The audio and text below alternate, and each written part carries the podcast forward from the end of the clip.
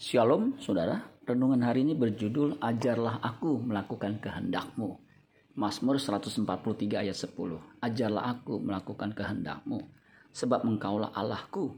Kiranya rohmu yang baik itu menuntun aku di tanah yang rata.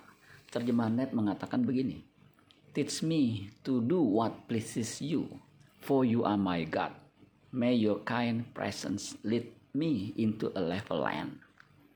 Firman Allah yang hidup mengatakan, Mazmur 143 10, Tolonglah aku untuk melakukan kehendakmu, karena engkaulah Allahku.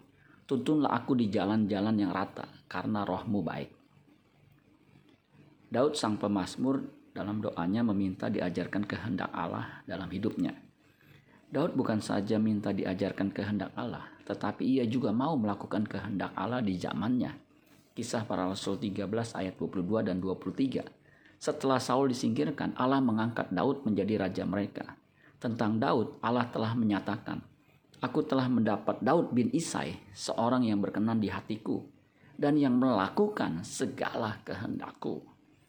Dan dari keturunannya lah, sesuai dengan yang telah dijanjikannya, Allah telah membangkitkan juru selamat bagi orang Israel, yaitu Yesus.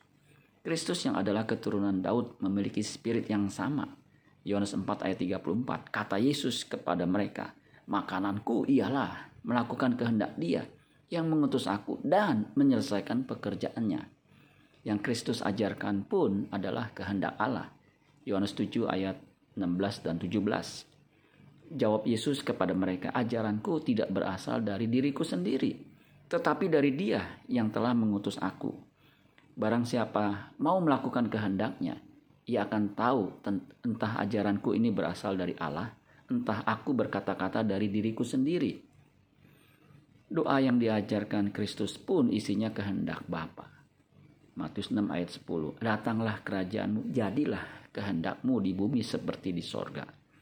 Betapa pentingnya kita mengerti kehendak Allah dan melakukannya. Hanya orang yang melakukan kehendak Bapa saja yang akan masuk ke dalam kerajaan sorga. Matius 7 ayat 21 sampai 23. Bukan setiap orang yang berseru kepadaku, Tuhan, Tuhan, akan masuk ke dalam kerajaan sorga, melainkan dia yang melakukan kehendak Bapakku yang di sorga.